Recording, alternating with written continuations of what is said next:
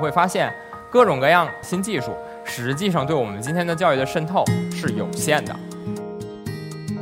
有没有什么办法，或者说有没有什么真正的路径，来让我们解决之前那个问题？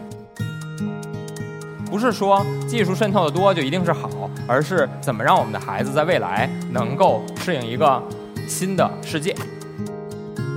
但是在今天，所有人都应该生活在一个科学的文化之中，这种文化是避免我们对科学产生恐惧的。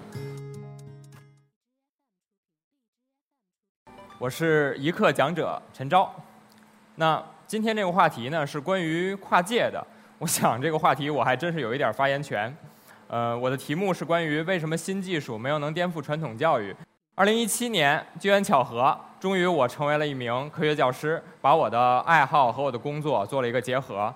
如果说今天基础教育用一个关键词来概括大家的情绪的话，我想可能是焦虑。我成为了一个教育工作者之后，我发现我也焦虑了。我在一所小学上科学课，讲到啊，这门课叫衣食住行中的自然。我想让大家看一看你平时的穿的衣服、吃的东西都是从哪儿来的，所以我想找一些资料，找到了一个财新之前做的微记录，叫《最后的采棉工》。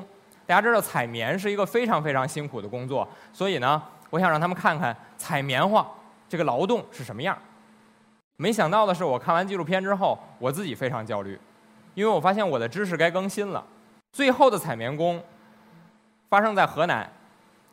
片尾的时候，一个小老板操着一口河南口音说：“哎呀，棉花太便宜了，人太贵了，明年呢我就不再雇人了。”字幕里也打出这么一个信息：从2014年开始，新疆生产建设兵团会逐步淘汰采棉工，全部采用机器采棉，到2018年淘汰结束。那我发现，我还想给小孩讲的一个职业，其实在我眼前已经消失了。注意。这里头没有什么人工智能啊，什么这些大词儿什么事儿，所以我们现在面对的一个问题是：我们的小孩儿在他们长大成人的时候，真的能够成功的应对这个世界的问题吗？恐怕这种焦虑是比家长说的学区房啊、重点班啊更深的焦虑。那在我的课堂上，我也发现了一些让我有另一种焦虑的东西，比如说，这是我在一所北京非常知名的小学。做科学课的时候，我发现教室的布置、学习的方法和我上小学的时候没有什么变化呀，还是那样，老师的口头语都没变。我看谁用嘴传卷子呢？刚才这句话哈，老师还在说。去年呢，有一篇文章非常的红，这块屏幕可能改变命运。他说的是什么呢？这是《中青报冰点周刊》做的一篇报道，说的是在云南。那些基础教育很薄弱的地区，通过接入这么一个呃直播屏幕，将成都的重点中学的师资接入到班里。通过这种方式呢，他们的一个班取得了非常优异的高考成绩。大家发现，哎，这是不是就是基础教育的一个非常好的解决方案呢？可是这篇文章出现之后，非常短的时间就受到了质疑，因为很多人提到啊，所谓的这个直播班。其实是在当地生源中优中选优，本身的学习成绩就已经非常好了，才有可能到这个班里来学习。那我想说的倒不是这个方式是好是坏，而是我发现这个场面比刚才那个教室还让我感到似曾相识。我查了一下教育史，当广播这种技术出现的时候，有人就提出了广播这个技术了不起，我们有了广播之后啊，就可以解决偏远地区的师资问题了。那在我读小学的时候呢，广播被替换成了电视或者录像带。我们说有这个东西可以让这些小孩儿看录像带呀。今天我发现它已经被替换成了直播。我相信在未来，这个关键词还会被替换成什么人工智能啊，一些更大的词，五 G。我们离开学校教育，看看之外，我们发现确实有一些新的变化。比如说这本书，这是人工智能的高中版教材。今年刚刚通过审定，现在呢已经可以用了。大家可以买这本书回去看一看。同时呢，大家看到可能有人熟悉另一个画面，这叫 Scratch 编程，它是来自于麻省理工学院的这么一个编程工具。今天呢，方兴未艾的少年编程的这些课程，基本都是在利用这个工具。哎，我觉得挺好，因为我的背景，心理学、神经科学，后来我又做了很多年的研发工作。可是当我在跟行业里的朋友去访谈的时候，他们告诉我说：“哎呀，陈老师，我们这个少年编程不好招生啊，中考也不考，高考也不考。”当我听他这么说的时候，我在想，可能不考是个好事儿吧。但另外一方面，我也听到非常多的新闻，关于我们这些创新的教育机构生存的困境。行业里有没有成功的企业？有啊。可能大家不知道这个朋友是谁哈，他是呃好未来的创始人。这家公司呢，以前叫学而思。大家可能对这家公司会有一些刻板印象，但是我想说呀。呃，其实这家公司在创新教育方面有非常多的投入和积累，呃，可是它的主主要的营收还是来自什么？PPT 里已经有了培训呀、补习，它是一个什么量级的公司啊？我们看一看，它在去年，二零一八年的财年，完成了将近四百五十万人次的学生的入学学习，注意是人次。那大家看到这么多数字，可能就晕了。四百五十万人次是一个什么概念呢？中国教育部已经公布了二零一七年的数据。那二零一七年全年小学入学也只有六百三十万人，城市小学只有六百三十万人入学。也就是说，这个人次啊，如果覆盖一年级的话，基本能覆盖大部分的那一年的城市小学生。所以它是一家在这方面非常成功的企业。当我看到这个数据的时候，我也很疑惑了，创新教育是不是有可能？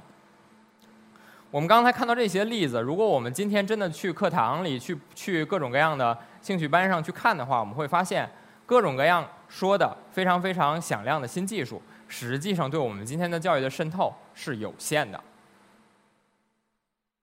有没有什么办法，或者说有没有什么真正的路径，来让我们解决之前那个问题？不是说技术渗透的多就一定是好，而是怎么让我们的孩子在未来能够适应一个新的世界。那还是回到课堂上，我发现实际上老师跟我过去的老师相比，都用了一个高科技手段呀，叫做 PPT。每一个教室里，包括相当多的乡村小学的教室里，其实都已经安了电脑。这个电脑最重要的用处是什么？放 PPT。装在黑板上的一个触摸屏也好，还是一个投影仪也好，它在教室里已经快隐身了，因为太常见了，大家不觉得它有那么大的存在感。看来大家在使用电脑方面、使用新技术方面并不抵触。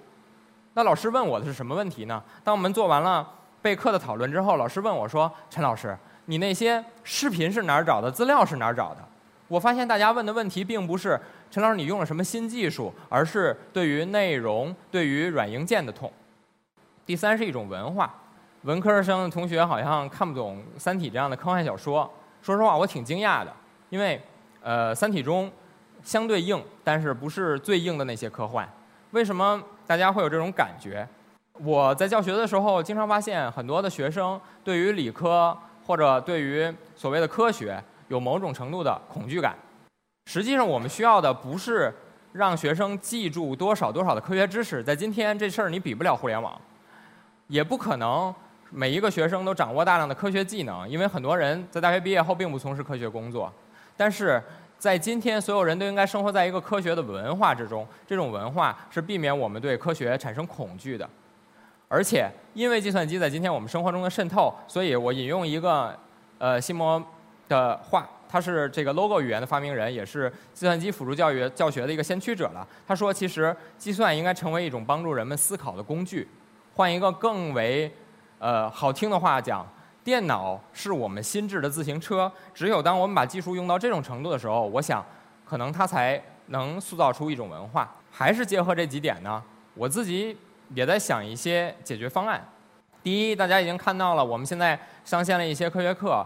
非常荣幸的是，在北京市的一个教学研讨活动上，我了解到有老师说，当你在课堂上不知道该讲什么，不知道该呃搜集什么例子的时候，你不妨去听听这个课。第二，提到那个网络效应，大家可能玩过这个游戏。这个游戏《我的世界》，它有一个教育版。十年前它是一个游戏，今天它变成了一个非常多的教师欢迎的教育工具。我的想法是，我们有没有可能做下一个《我的世界》？当然，这不是一个。一下能达成的事情，那有没有可能从最基础的做起？下一个风靡世界的教育游戏该从哪里开始？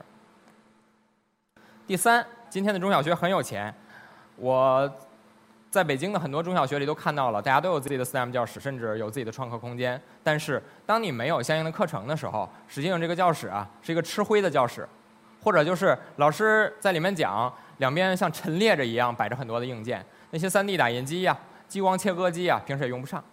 为什么用不上？因为它没有一套配套的课程。那我想，真正的一个创客空间也好，是还是一个 Fab Lab 也好，它应该是一个可以让很多人去使用的真正的人文空间。